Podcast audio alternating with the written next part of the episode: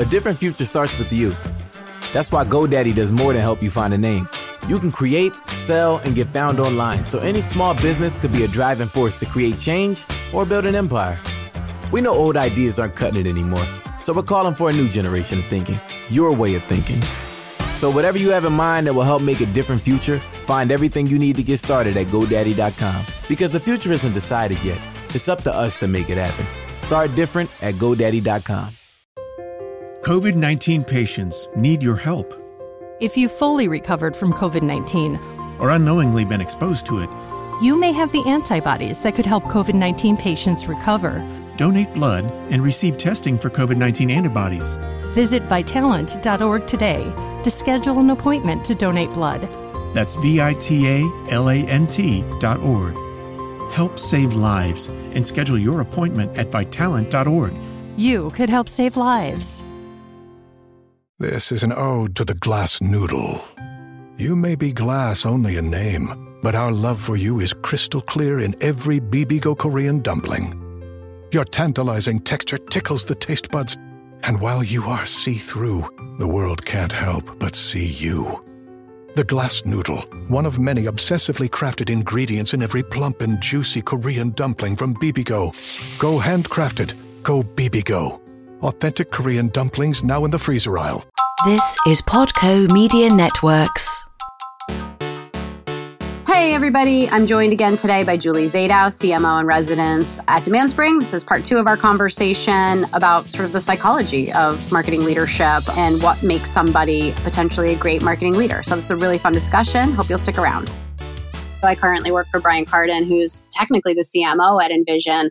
And shortly after I joined, he was also given the sales organization and the CX organization. And he wasn't given those groups because he's a great marketer. He was given those groups because he's a great business strategist. And I do think that is what the job is. I mean, ultimately, you know, it's interesting when you're at an early stage company like Path Factory, where I had a front row seat to everything that was going on, reporting to a CEO.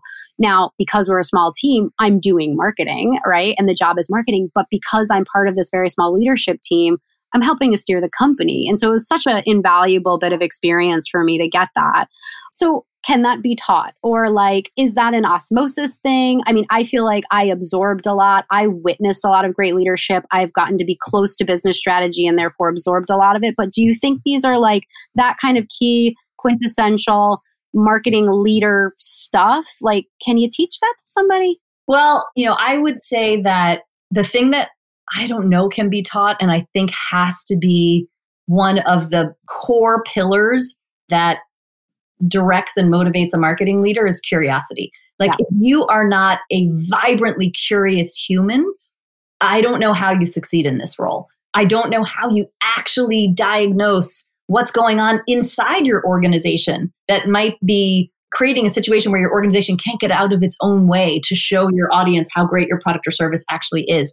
You know, if you're not like deeply curious about your buyer persona. You know, I think buyer personas have actually inadvertently and unjustifiably becoming a little bit passe. They were sort of one of the hot things for marketers a couple of years ago. But I want to find a CMO who gets the fact that if you are not quarter over quarter deeply curious about what's changing inside the attitudes and behaviors and beliefs of your buyer persona, if you're not recognizing that that is your holy grail for setting your North Star for your campaign management strategy, you're not going to reinvent the brand. You're not going to reinvent your story. You're you're not going to do all those things that you know you promised in your sales and marketing kickoff presentation at the beginning of the year. And on some level that is the piece that i believe you can't teach is you can't teach someone to be curious. That being said i do think there are a lot of things that more vibrant experimental agile organizations can teach younger marketers that can become the tools where you learn how to walk in, ask really intelligent discovery questions of your own organization, figure out how to successfully audit processes, strip away stuff that doesn't need to be there. You know what I mean? Like, you know, go through the hard work of prioritization because there are actually only 24 hours in a day and no one has figured out how to change that. So you don't know how to prioritize your organization's to do plate. You're just going to be committing random acts of marketing at scale again and again and again and again. And that's not a recipe for leadership success or employee engagement on any level. It's funny. This has been very accidentally like psychoanalytical for me. I'm like, oh, things about myself. You know, one well, thing. Marketing executive coach, so I've probably backed us into this. So yeah, you probably have. Well, it's it's funny because I mean, I think I'm somewhat of a naturally curious person anyway, but I do actually think that working in demand gen and marketing ops I used to joke about it all the time. It's like CSI work. Like there's all this forensics you have to, you're like, why didn't that work? Why didn't that thing do the thing we thought it was going to do? How are we going to actually get this to go over here and trigger this thing to happen? And it is so detailed, like constantly interrogating and investigating. And like, and I always loved that. I loved that part of it. And I actually find that my job as a marketing leader today, it's different. It's less like technical forensics, but it is similar in that I'm constantly trying to figure out what is causing this to not work? What is causing this slowdown here? Why do we have this process that doesn't allow, like, why are these people's goals not uh, reflective of business strategy? Those kinds of things. It's like the same type of skill set and desire to diagnose a problem and then find a way to fix it. I guess that's where maybe I, I, learned some of that stuff and I hadn't even realized it. Yeah, you know, I think that's all about embracing kind of fail fast forensics. You know, they talk about how important the whole fail fast leadership culture is to actually create agile organizations that can find their paths to success. I think we still have a little more work to do as leaders, actually embracing what it means to allow individuals and teams and projects to fail. Because to some degree, yes, it is about extracting learnings quickly and reiterating the goal and then reshaping the strategy to get there in a more effective way. But you still need to create that culture of curiosity alongside a culture that can recognize and discuss and bring out into the light what failure actually means so that you can learn from it. You know, yeah. one of my favorite moments with a client who I was helping with a presentation that she was giving to their board of directors was a very brave slide that she decided to put in which basically, you know, kind of midway through the deck said, and here's what we failed at. And literally put up the things in front of the board of directors that indicated what they had failed at in terms of campaigns, launches in the course of the year. And one of their lead investors in the back of the room started applauding and mm-hmm. basically just said, look, you know, if you want to claim you're building, you know, kind of a fail fast culture, if you can't put your money where your mouth is and making everybody feel like they need to do something that no one will take accountability for having done.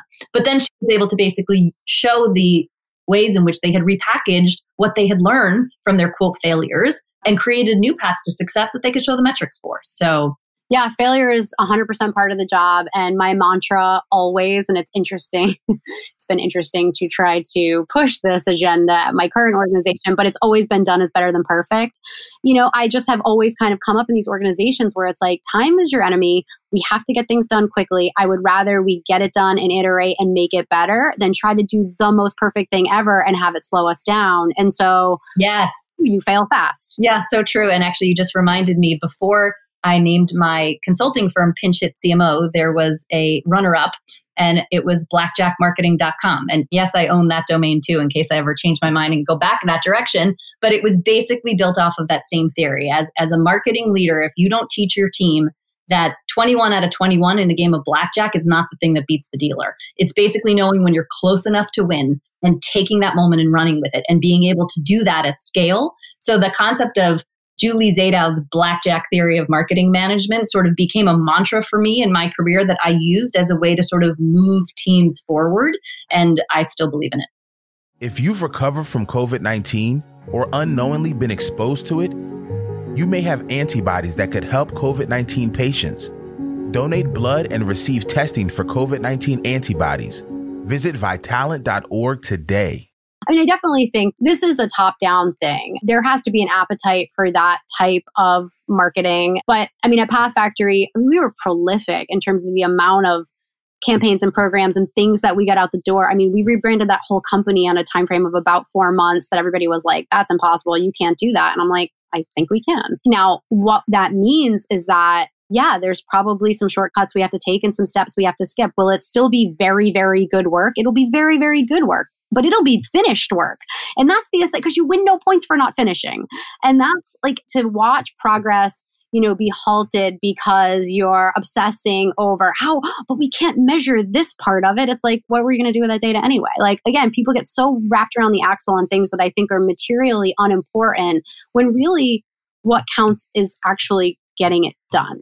And I think it's possible to get stuff done and be agile and, and fail fast and still have stuff be pretty damn good. You say that because it's one of the reasons that one of my favorite types of people to hire when I was running teams was anybody who had spent time in event marketing. And as, as you know, I had spent a fair number of years in event marketing. And what I basically realized was that event marketers were people who basically created campaigns with an absolute campaign deadline that you could not mess with. Because basically a live event is just a large marketing campaign that has a hard and fast deadline. That's all it is. So event marketers by definition are trying to create a story, lure in an audience, create a customer experience that's actually three dimensional, figure out a post experience engagement plan that reminds people about what they experienced, but nonetheless, it has to get done because that event is happening on the day that it is scheduled for, and you can't get around it. There's no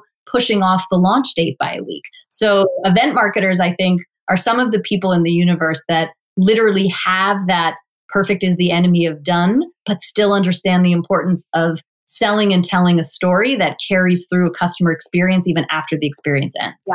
Yeah. Nope, totally. I mean, you're right. That's like one of those roles that, and I've managed events as part of a demand gen strategy for a long time. And it's so many moving parts and so many things, but ultimately very deadline driven. So I have two questions as we wrap up. The first is in, you know, doing these talent assessments, working with CMOs, anything you're seeing in terms of trends that like, whether talent trends or critical skills that a lot of people are struggling with or missing. Any interesting stuff there? Yeah, you know, I think there's a lot going on there, and I find that it's different depending on whether we're talking about marketing leaders for large organizations or marketing leaders for smaller organizations. Amen. I can attest to that now. Yeah. But I find that we're still in the umbrella of connecting marketing plans to business goals. And it's no longer just a skill that only the marketing leader needs to have. It's sort of a diagnostic approach that needs to be embedded across the entire marketing organization. And we need to almost be iterating on job descriptions to create KPIs around it. And I'm seeing a lot of the marketing leaders that I coach sort of grapple with that and trying to figure out what that means inside their organization. So to me, it's sort of that iterative twist on almost all roles inside the marketing organization where you figure out what the business strategist component of that job is meant yeah. to be relative to the KPIs of the entire organization. Right. And it's exactly what you said before. I mean, that is where being a conductor is like fitting mm-hmm. all those pieces together and like, oh no, this needs to be in this tone and this one over here. And it really is. It's funny. You know, marketing leadership is one of those crazy jobs where I think like again, so much of it is strategy and sort of this overarching thing, but the devil is also in the details. Mm-hmm. I mean, you really have to be able to kind of like get in there. Okay, so my last question for you in closing you give advice to lots of marketing leaders out there. In particular, like if you were talking to a new marketing leader, somebody who is potentially going to lead marketing for this time, like what would your biggest piece of advice be for that person? So I think if I was talking to someone who is still building their career, at this point, I really do think I would encourage people honestly to get experience at smaller companies first where you know rolling up your sleeves and having things get messy and solving for things happens at a much faster cadence than it does in larger organizations.